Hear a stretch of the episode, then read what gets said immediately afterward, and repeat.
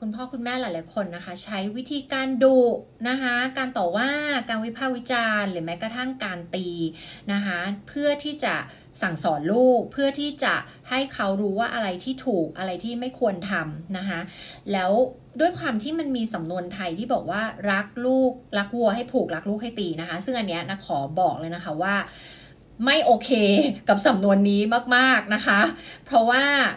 การตีเนี่ยนะคะเรารู้กันมาเป็นเวลาแบบไม่รู้กี่สิบปีแล้วนะคะ ที่องค์กรทางด้านจิตวิทยาของอเมริกาเนี่ยนะคะเขาแบนเขาไม่ให้ตี เพราะว่าอะไรคะการตีเนี่ยนะคะมันส่งผลทำให้เด็กเนี่ยเกิดหลายอย่างมากในชีวิต อาจจะไม่ได้เกิดตอนนี้แต่ว่าจะเกิดในอนาคตนะคะ มันมี correlation หรือความสอดคล้องกันนะคะ ในเรื่องของการตี กับปัญหาทางด้านสุขภาพจิต การใช้สารเสพติด การติดเหล้านะคะการไปทำความผิดทางอาชญากรรมนะคะการเป็นโรคซึมเศร้า การเป็น disorder ทางจิต เป็นพวก mental illness ต่างๆ มากมายนะคะการขาดความมั่นใจ ขาด self esteem นะคะการมีปัญหาต่างๆ ในชีวิต คือสิ่งเหล่านี้นะคะ เราเจอด้วยงานวิจัยอยู่แล้วค่ะ ว่ามันสอดคล้องกับการที่เด็กถูกตีนะคะถูกตีนะคะเพราะฉะนั้นเนี่ย ถ้างานวิจัยอันนี้ยังไม่มากพอที่จะทำให้ใครที่ฟังอยู่เนี่ยหยุดตีลูกเนี่ยนะก็ไม่รู้ว่าเราจะเอาอะไรมามาแสดงให้เห็นเป็นหลักฐานแล้วนะคะเป็นเรื่องที่ต้องหยุดตั้งแต่วันนี้นะคะ แล้วก็เป็นอะไรที่แบบมันไม่โอเคมากๆนะคะ จะตีเพื่อสั่งสอนตีเพื่อให้มีวินัย ตีเพื่ออะไรก็ตามเนี่ยนะคะ น่ามองว่าแบบนี้ค่ะ การที่ผู้ใหญ่ตี เพราะว่าผู้ใหญ่เนี่ยไม่รู้ว่าจะรับมือกับสถานการณ์นั้นอย่างไร ก็เลยเลือกใช้วิธีที่ง่ายที่สุดคือการตีนะคะและนอกจากการตีก็ใช้วิธีการต่อว่าการดุนะคะการใช้อารมณ์ เหล่านี้นะคะเป็นล้วนเป็นวิธีที่ไม่โอเค เพราะว่าคุณกำลังเซตตัวอย่าง ในการเป็นผู้ที่ไม่มีวุฒิภาวะทางอารมณ์ให้กับลูกนะคะ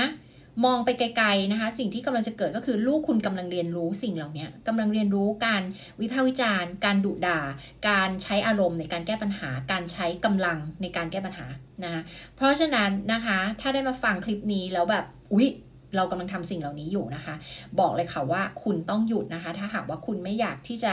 ทำลาย self esteem ทำลายคุณค่าที่ลูกรับรู้เกี่ยวกับตัวเขาเองนะคะ แล้วก็เรียกว่า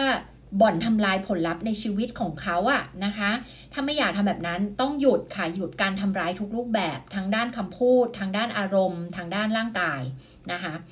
แล้วมาใช้ 4 วิธีนี้แทนนะคะ เราสามารถที่จะสอนลูกให้เขาเป็นคนดีเขาทำสิ่งที่ถูกต้องนะคะ โดยไม่ใช้ความกลัวค่ะ พื้นฐานที่สำคัญที่สุดนะคะ ในการเลี้ยงลูกเนี่ยคือคุณภาพของความสัมพันธ์ที่เรามีกับลูกค่ะนะซึ่งส่วนประกอบของการมีความสัมพันธ์ที่ดีกับลูก คือการมีความไว้ใจ นั่นคือลูกต้องไว้ใจเราค่ะ ทีนี้ถ้าเราไปใช้ความกลัว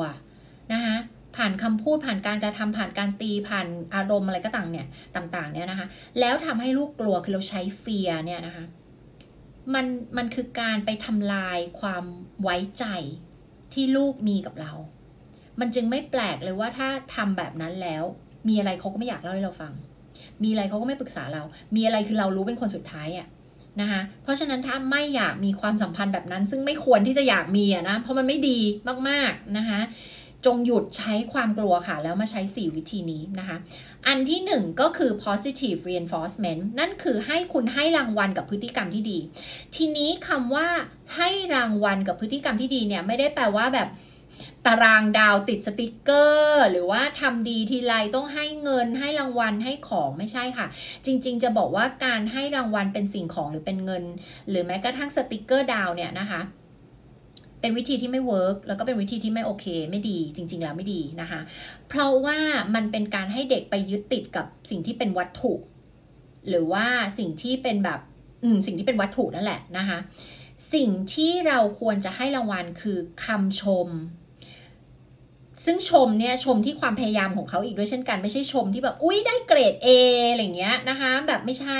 แทนที่ชมว่าได้เกรด A ให้ชมว่าอุ้ย แม่ภูมิใจในความตั้งใจของหนูมากเลยอะไรเงี้ย โอ้แม่เห็นหนูอ่านหนังสือหลายวันติดเลย แม่รู้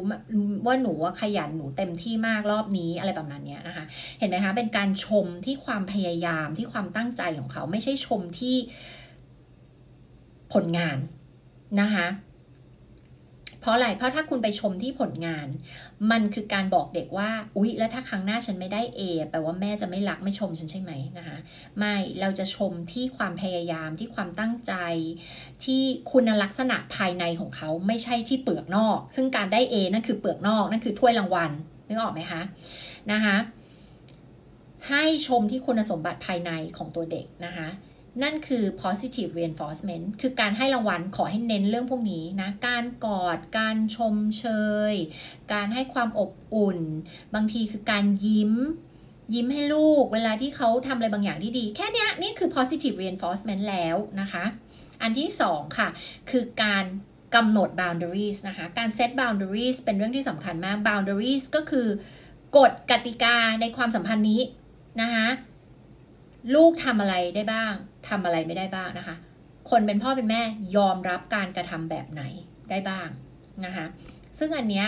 จะต้องมีความชัดเจนสื่อสารให้ชัดเจนกับลูกนะคะกฎกติกามีอะไรบ้างนะคะแล้วก็ต้อง consistent ค่ะ คือต้องมีความเสมอต้นเสมอปลายกับการยึดในกฎอันนี้นะ ไม่ใช่ เออวันหนึ่งบอกว่ากฎนี้ จำเป็นต้องทำตาม แต่อีกวันนึงก็ปล่อยไม่ได้สนใจไม่ต้องทำตามก็ได้อะไรอันนี้คือจะสร้างความสับสนให้กับเด็กเป็นอย่างมากเลยค่ะ ยิ่งถ้าเป็นเด็กเล็กเด็กจะยิ่งสับสนเลยค่ะ ว่าตกลงเอาไงกันแน่นะคะแล้วพอเขาสับสนเนี่ยเขาก็จะทดสอบเราเขาจะเทสเรานะคะว่าเอ๊ะครั้งที่แล้วไม่เห็นดุเดี๋ยวครั้งนี้ก็ลองทำดูบ้างอีกอะไรเงี้ยนะคะ นี่คือเหตุผลที่ถ้าคุณรู้สึกว่าเรื่องนี้สำคัญจริง คุณตั้งขึ้นมาเป็นกฎคุณต้องทำตามนั้นด้วยทุกครั้งนะคะ คุณต้อง consist consistent ค่ะ การที่เด็กมีกฎกติกาที่มันชัดเจนจะช่วยเขารู้สึก secure นะคะ คือรู้สึกมั่นคง รู้สึกมีความแน่นอนในชีวิตนะคะ มีความมั่นคงทางจิตใจนะคะเช่นถ้าคุณกำหนดว่าจะเล่นเกมได้ต่อเมื่อทำการบ้านเสร็จแล้วเท่านั้นนะคะ แปลว่ามันต้องเป็นกฎนี้ทุกครั้งนะคะไม่ใช่พอวันหนึ่งเขาอยากจะเล่นเกมแล้วไม่ทำการบ้านส่งครู คุณก็เฉยๆอย่างเงี้ยมันก็ไม่ได้ถูกไหมคะ เพราะฉะนั้นเนี่ยพูดถึงประจำว่ามี standard มีมาตรฐานแล้วถึงจะมี boundary ได้นะ standard คือมาตรฐานว่าอะไรได้ไม่ได้ยอมรับอะไรได้บ้าง แล้วถึงเกิด boundary ก็คือกฎกติกา แล้วคุณก็ต้อง reinforce ด้วย นั่นแปลว่า คุณต้อง assertive ด้วยก็คือเมื่อลูกทำผิดกฎกติกาแล้วเนี่ย มันต้องมีการพูดคุยกัน มันต้องมีความจริงจังนะว่าผิดแล้วเกิดผลลัพธ์อะไรบ้างนะคะอันที่สามนะคะให้ใช้วิธี time in แทนการใช้ time out นะคะซึ่งหลายคนจะคุ้นเคยกับ time out ก็คือว่า อุ๊ย พอทำผิดทำไม่ดี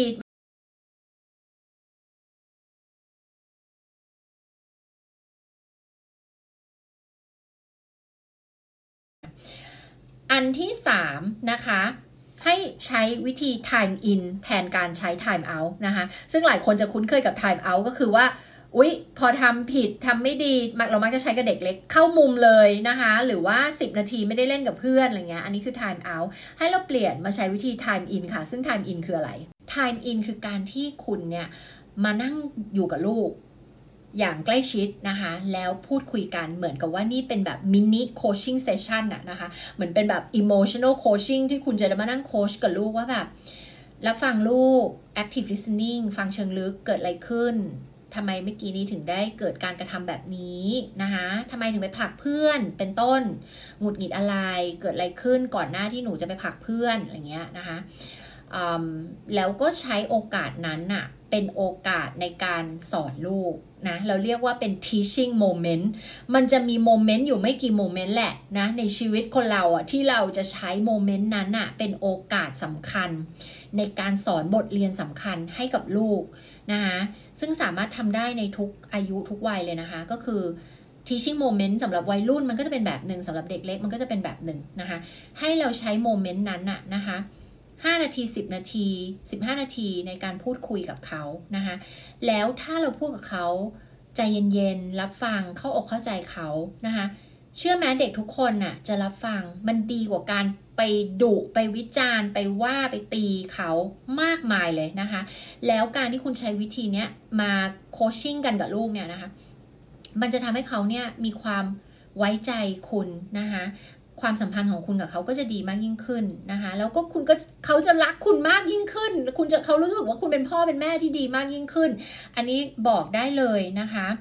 ลองใช้วิธีนี้ค่ะ time in นั่งคุยกันนั่งโค้ชกันนะคะ วิธีที่ 4 ค่ะ อันเนี้ยนิดาชอบมาก ๆ แล้วก็ได้ใช้ประจำกับลูกที่เป็นวัยรุ่นนะคะ ซึ่งลูกนิดาเนี่ยอายุ 15 แล้วนะคะ นั่นก็คือวิธีการให้เขาได้พบเจอกับ natural consequence ก็คือผลลัพธ์ตามธรรมชาตินั่นเองค่ะ ยกตัวอย่างเช่นถ้าเราบอกเขาแล้วว่า วันนี้มันหนาวนะ ต้องใส่เสื้อหนาวออกไป แล้วเขาไม่ยอมเชื่อฟังเรานะคะ ก็ปล่อยให้เขาออกไปทั้งแบบนั้นเลยค่ะ ให้เขาไปประสบเองค่ะว่ามันหนาวจริง ๆ แล้วทนไม่ไหว ถ้าเขาไม่กลับมาเอาเสื้อหนาวเอง เขาก็จะเรียนรู้เองว่าครั้งหน้าทำไมเขาถึงต้องใส่เสื้อหนาวออกไปนะคะอันนี้ก็เป็นตัวอย่าง หรือว่าถ้าเป็นเด็กเล็กเราไม่ยอมทำการบ้าน เราก็ลองให้เขาได้ไปเจอกับผลลัพธ์ตามธรรมชาติก็คือโดนครูดุนะคะหรือโดนครูทำโทษ ไม่ได้เล่นกับเพื่อนหรืออะไรก็แล้วแต่จาก จากการที่เขาไม่ทำกันบ้านนะคะ อันนี้ก็คือให้เขาได้ไปเจอกับผลลัพธ์ตามธรรมชาติ ซึ่งมนุษย์ทุกคนนะคะ เราก็จะต้องเจอกับผลลัพธ์ตามธรรมชาติ ไม่ว่าจะอายุเท่าไหร่ก็ตามนะคะ ซึ่ง เขาก็จะได้ไปเรียนรู้ชีวิตนะคะ แล้วก็เรียนรู้ข้อผิดพลาดต่างๆ ของตัวเอง แล้วก็เรียนรู้ที่จะปรับปรุงแก้ไขด้วยตัวของเขาเองค่ะ ลองใช้ 4 วิธีดูนะคะ4วิธีนี้แน่นอนเป็นวิธีที่ดีที่สุดแล้วนะคะ แทนการใช้ความกลัว ใช้การดุ ใช้การตี ใช้การต่อว่า ใช้การวิพากษ์วิจารณ์หรือว่าการทำให้ลูกต้องอับอาย หรือรู้สึกไม่ดี หรือว่าด้อยค่าตัวเองค่ะแล้วสำหรับใครนะคะที่อยากจะเรียน coaching style parenting นะคะ ก็คือการเป็นพ่อแม่สไตล์โค้ชซึ่งน่าบอกเลยนะคะ ว่ามันเป็นสไตล์ที่ดีที่สุด แล้วก็เป็นสไตล์ที่น่าใช้ในการเลี้ยงลูกมาตลอด 15 ปีที่ผ่านมานะคะ มันมีสมรรถนะหลาย ๆ อย่างค่ะ ที่ทุกคนต้องมาเรียนรู้กันนะคะ การเรียนรู้สิ่งนี้นอกจากจะทำให้เราเป็นพ่อแม่ที่ดีมากยิ่งขึ้นแล้วนะคะก็ยังทำให้เราเป็นคนที่ดีมากยิ่งขึ้นอีกด้วยค่ะนะคะแล้วคุณจะยกระดับความสัมพันธ์ทุกความสัมพันธ์ ไม่ใช่เฉพาะกับลูกของคุณเท่านั้นนะคะ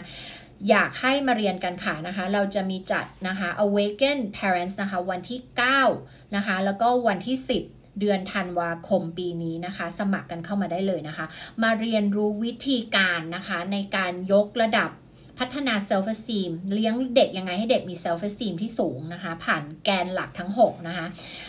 มีวิธีการยังไงนะคะที่จะ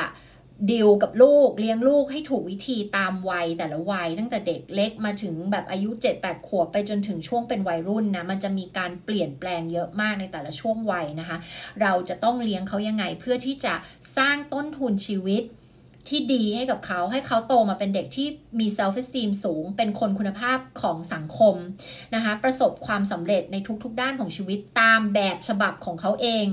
ค้นพบ passion นะคะ แล้วก็มีเป้าหมายในชีวิต รู้จักการสร้างชีวิตที่มีความหมาย และมีความสุขความเติมเต็มอย่างแท้จริงนะคะ จะต้องทำยังไงนะคะ มาเรียนรู้กันในเวิร์กช็อปนี้นะคะ แล้วเดี๋ยวเราพบกันค่ะ